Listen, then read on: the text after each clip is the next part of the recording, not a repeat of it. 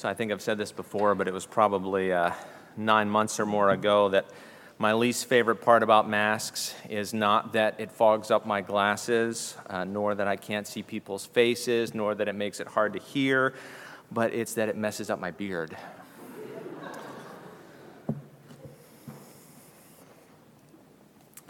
All right, more serious matters. Uh, please turn with me, if you would, to Genesis chapter 11 verses 1 through 9. We're going to be looking again uh, at the Tower of Babel story and really how that story kind of echoes throughout Scripture on into the New Testament. But before I read that passage, let's pray together.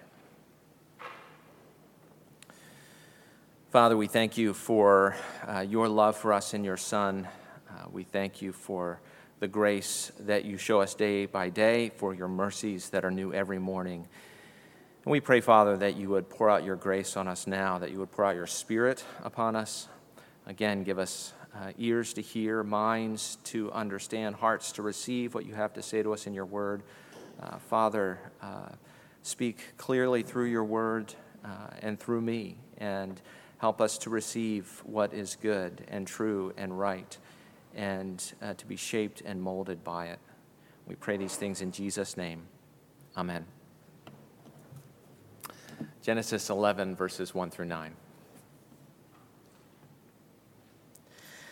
Now, the whole earth had one language and the same words. And as people migrated from the east, they found a plain in the land of Shinar and settled there. And they said to one another, Come let us make bricks and burn them thoroughly. And they had brick for stone and bitumen for mortar. Then they said, Come, let us build ourselves a city and a tower with its top in the heavens. Let us make a name for ourselves, lest we be dispersed over the face of the whole earth. And the Lord came down to see the city and the tower with the children which the children of man had built. And the Lord said, Behold, they are one people, and they have all one language, and this is only the beginning of what they will do and nothing that they propose to do will now be impossible for them. Come, let us go down, and there confuse their language, so that they may not understand one another's speech. So the Lord dispersed them from there over the face of all the earth, and they left off building the city. Therefore its name was called Babel, because there the Lord confused the language of all the earth, and from there the Lord dispersed them over the face of all the earth.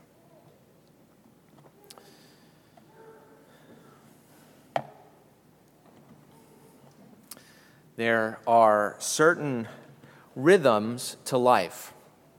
We sleep, we wake, we work, we rest, uh, we dirty dishes, we wash them, we wear clothes, we wash them. Uh, people are born, grow up, have children who grow up and have children of their own.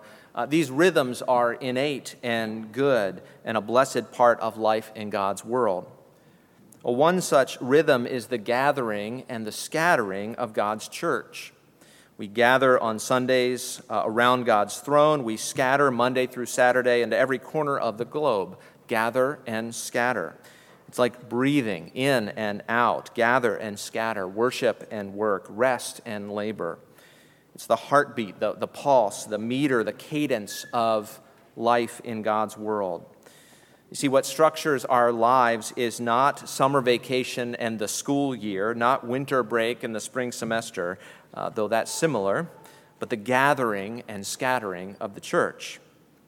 And I bring this up this morning because these themes are in the forefront of the story of Babel. Now, we looked at the story once last week, and I'm not going to go over everything that we said last week. If you want to know more about this story, you can go listen to that sermon. But let me remind you of the basic plot a group of Noah's descendants post flood decide, in light, it would seem, of the increasing population and increasing violence that came with that, uh, to build a city.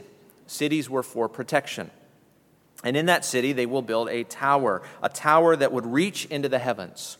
A tower uh, both gave them a, a clear path, uh, a staircase actually, to transcend uh, the mundane. And because of its massive size, it gave them a claim to fame uh, the tallest man made structure in the world, Guinness Book of Records style fame. They would use their strength, their technology to seek their own safety and their own status, together with an attempt at transcendence, to return to the, the mountaintop Garden of Eden experience, as it were. And since they are pursuing their safety above God's commands and their name above God's glory, God put an end to their united rebellion, confusing their languages, and humanity spread over all the earth. Uh, their confusion brought disunity, but also the continuation of the creation mandate to fill the earth with God's image in humankind. They attempted to gather in rebellion, but God scatters them to fulfill his purposes for creation. Well, what are we to think about gathering and scattering in light of this story? I, what I want to do is uh, look at those two themes and trace them from Babel forward so we can see then how they apply to the church today. Uh, first, the theme of gathering. Uh, think of times when we gather. Uh, we gather with friends and family for birthday parties. We gather with brothers and sisters for worship. We gather with fellow students for learning in the classroom. We gather with our spouse for dinner and a movie. We gather for protests and riots. Loved ones might huddle together in a storm or some worse crisis. What do all of those situations have in common? They all say, in some way, in this moment, in this time, in this place, we belong together. We share a, a, same love, a same interest, a same fate, a same God.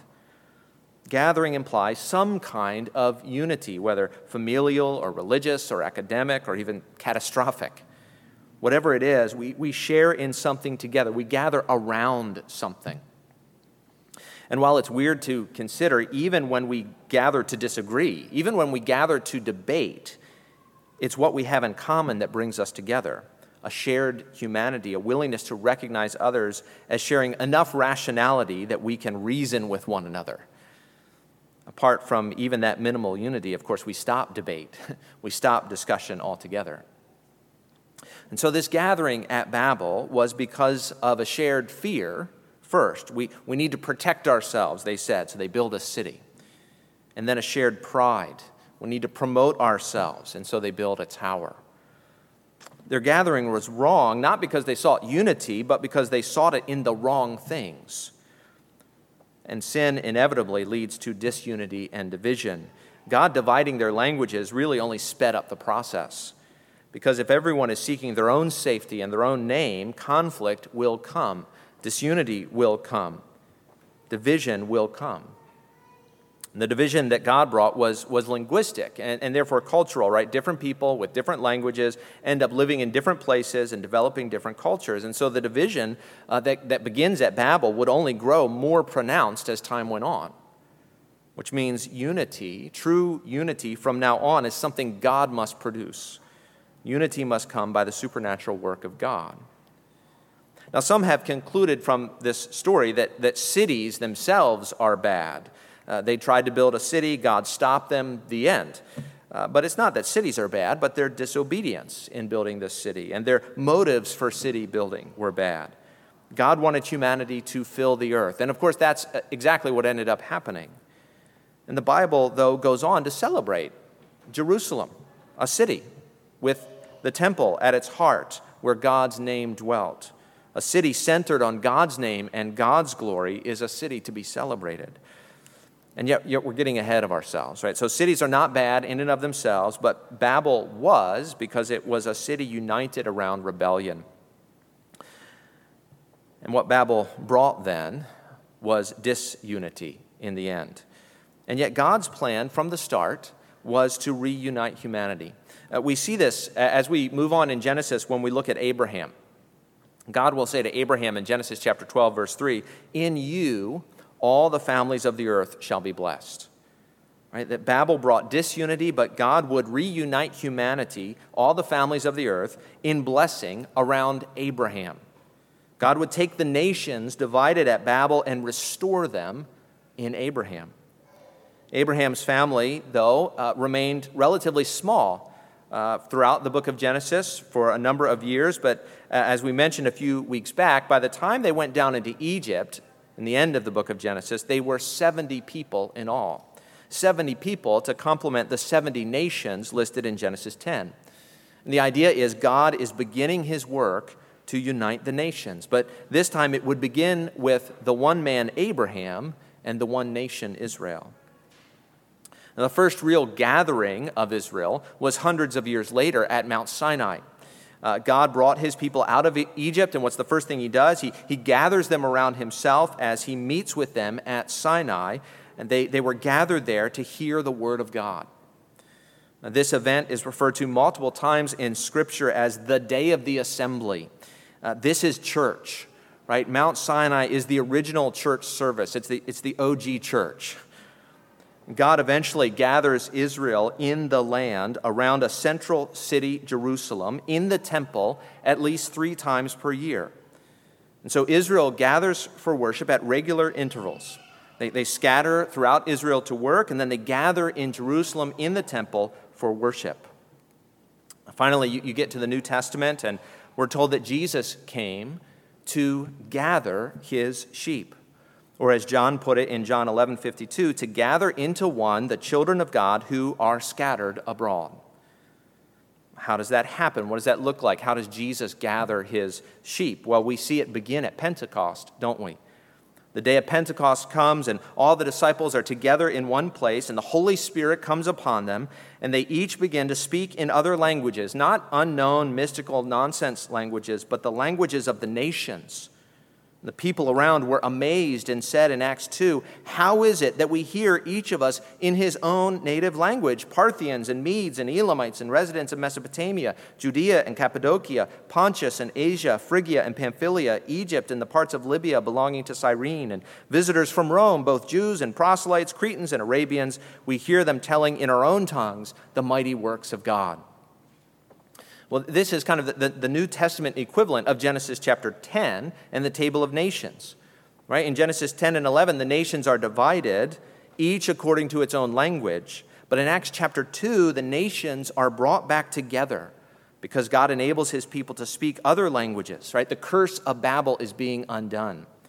The curse is being reversed.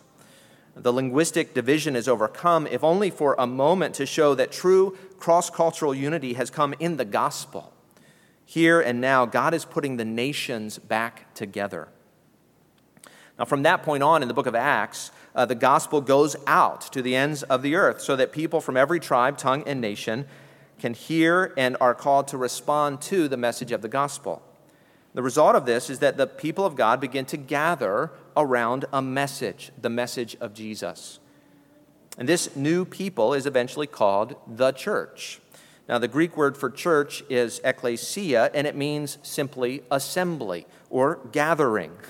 Right? Jesus came to build his church, his assembly, his gathering. Jesus came to gather his sheep. And that's exactly what he is doing. That's what's happening even this morning as we gather together. We are the sheep of Jesus gathered together. And that's, of course, what will happen fully on the last day when Jesus returns. And so, this moment right now is, is a preview. It's, it's an anticipation of that day when all who belong to Jesus will be gathered together into one body on the day of his return as we think about this, this gathering, this idea of gathering throughout Scripture, uh, from Babel to the church to Jesus' return, we, we might begin to ask a question well, why? Right, clearly, we are not to gather for the reasons that the people gathered in Babel. So, why do we gather? Why ought we to gather together?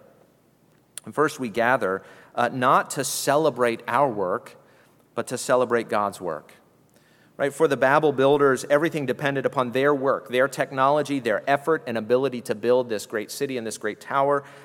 But it's not our work that brings us together this morning, but God's.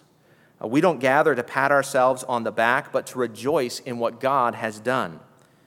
God sent his Son to become a man, to obey where we failed, to bear sin's curse and suffer sin's penalty by dying in our place and then Jesus rose from the dead because it was not possible for death to hold him. As the righteous one, death had no claim on him.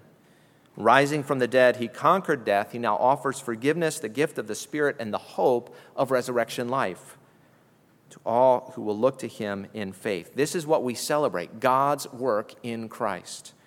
And so we gather around a message. And it's, it's not the message, look at what we have done, but look at what our God has done. That's why and, and even how the gospel unifies us, by the way, because who we are as the church and what we do as the church is not about any one of us. It, it doesn't have to do with any of our differences, but it has to do with what God has done in Christ. That's what brings us together, that's what unites us Christ and his work. And so, first, we, we gather not to celebrate our work, but to celebrate God's work.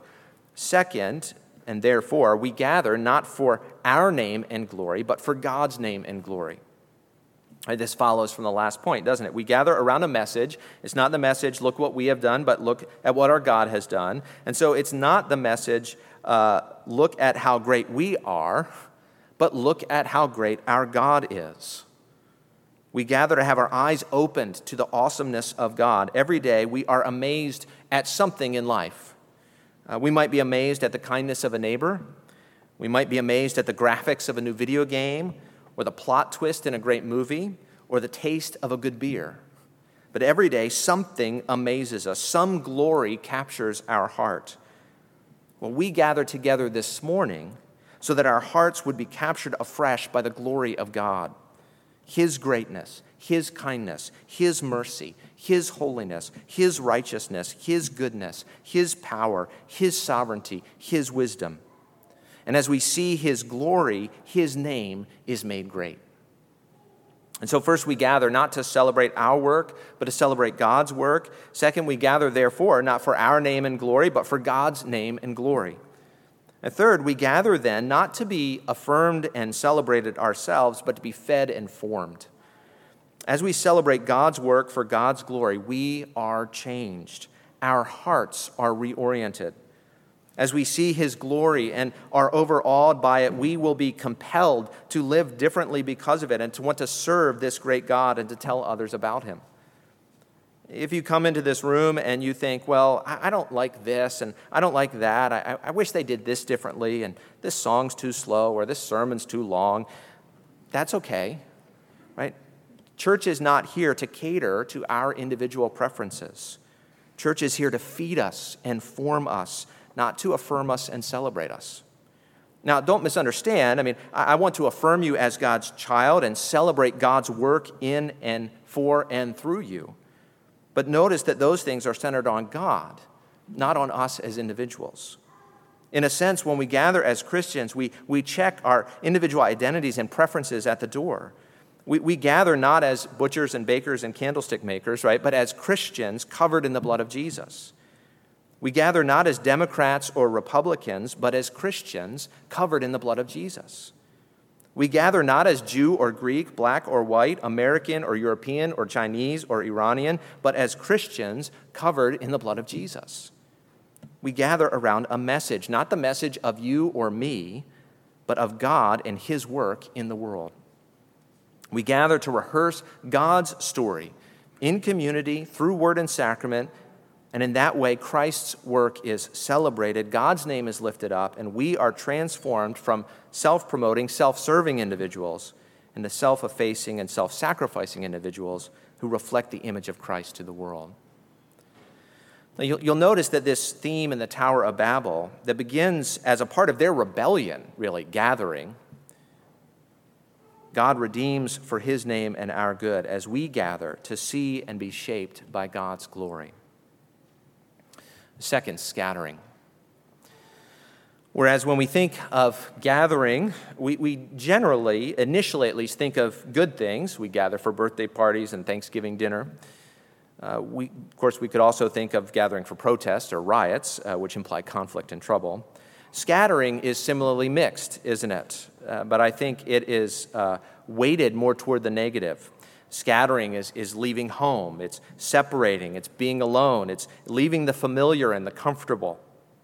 The Babel builders were afraid of being dispersed over the face of the whole earth. They didn't want to be spread out all over the place. They didn't want the vulnerability that com- comes with that. They wanted the safety of people close by and the comfort of generations living together. But scattering can also be going off on an adventure, right? Heading out on your own, taking up some new endeavor. It's sowing seed and seeing what grows. And when you think of this image of scattering, think of seeds. Uh, the sower scatters seed in order for it to grow, but the, the seed can't stay safely in the seed bag if it is going to do its work. It has to get out there and die, Jesus says, in order to bring life. In John chapter 12, Jesus says, Truly, truly, I say to you, unless a grain of wheat falls into the earth and dies, it remains alone. But if it dies, it bears much fruit.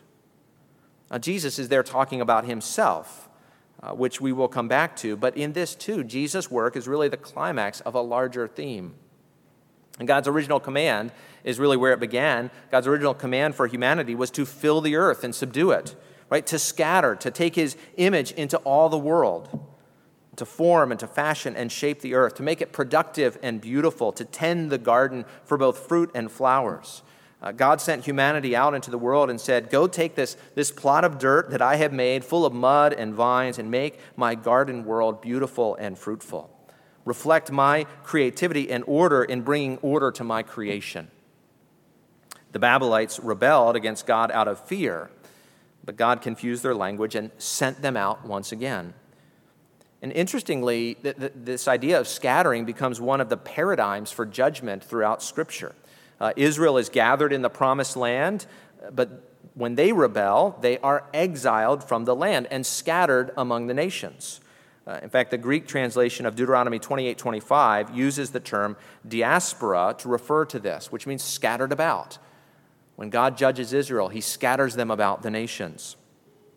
God's judgment on Israel scatters them about. And now, now God would use this later on when Paul goes out preaching Jesus. The fact that there are Jews in every city means Paul's missionary work has a starting point. Hundreds of years ahead of time, God was planting seeds, scattering his people among the nations. Well, Jesus comes, he, he leaves the safety and comfort of home. He is scattered, as it were, into this world. He comes like a seed. As we already saw, Jesus comes like a grain of wheat to fall into the earth and die, he says, and to die that he might bear fruit. And he goes into the ground for sin and blossoms in the resurrection by the power of the Spirit, bringing the fruit of eternal life into being. He offers us to take and eat that fruit, the fruit of his scattering work becomes life for us by faith. Of course, that's not the end of the story either, is it? Uh, in the Great Commission, we hear the, the creation mandate to fill the earth particularized for Jesus' disciples. In Matthew 28, Jesus said, All authority in, in heaven and on earth has been given to me. Go, therefore, and make disciples of all nations. Again, scatter, go into all the earth, fill the earth with God's image by making disciples of the image of God, Jesus. We hear that again in Acts 1 8. But you will receive power when the Holy Spirit has come upon you, and you will be my witnesses in Jerusalem and in all Judea and Samaria and to the end of the earth. Scatter, be my witnesses. Now, apparently, the early church was actually slow to obey there. They pretty much stayed in Jerusalem after Pentecost. If you read the book of Acts, they don't leave. Until what? until God sent persecution to the church. And notice what happens in Acts chapter 8 verse 1. And there arose on that day a great persecution against the church in Jerusalem, and they were all scattered throughout the regions of Judea and Samaria except the apostles. God once again uses trouble to scatter his people for his purposes. Right? There are echoes of Babel here all over again. In Acts chapter 8 verse 4, we read, "Now those who were scattered went about preaching the word. See, when scattering happens, the seed is sown, the word bears fruit, the church grows, and God's image fills the earth. We too must take up our cross and follow Jesus. We must scatter to die, to bear fruit by the power of Jesus' Spirit in us. Now, that makes it sound very dramatic, but let me put it differently. To die is to love. When Jesus, like a grain of wheat, falls into the earth and dies, he is sacrificing himself for us, giving of himself for the good of others. And John says in 1 John 3:16, "By this we know love, that Jesus laid down his life for us, and we ought to lay down our lives for the brothers." We are called to, to move out in love, to sacrifice, to die, to give of ourselves for the good of others, in the power of Jesus' Spirit, that we might bear fruit. We gather to rehearse God's story in, in community through word and sacrament. We scatter to respond in love by giving ourselves away for the glory of God and the good of His world. We gather as a community to receive grace.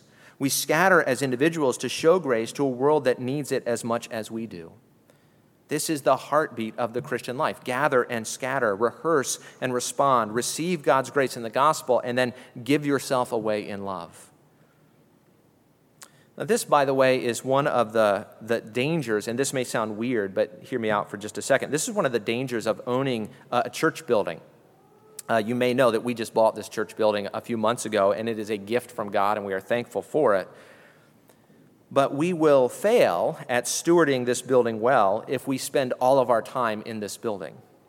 We gather, and then we scatter. We come and feed on grace and then we go and work and serve and love in the strength that grace supplies. This is one of the dangers, even of, of too much, quote, church activity. Uh, we spend all of our time gathered with other Christians and never get out to serve the world and our neighbors in love. Of course, the opposite danger is also a possibility, isn't it? We spend all of our time serving and engaging and being, quote, in the world, and we never rest. We never receive. We never rehearse the grace that sustains us and empowers us. We never gather with God's people. We need to breathe in and out, right? Gather and scatter, rest and work, rehearse and respond.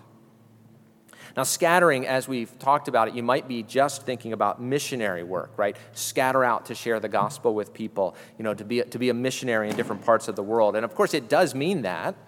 Uh, God might be calling some of you here and now to go into all the world, as it were, to scatter to the furthest parts of the earth, to spread the message of Jesus, to sow the seed, to bear fruit in the power of the Spirit.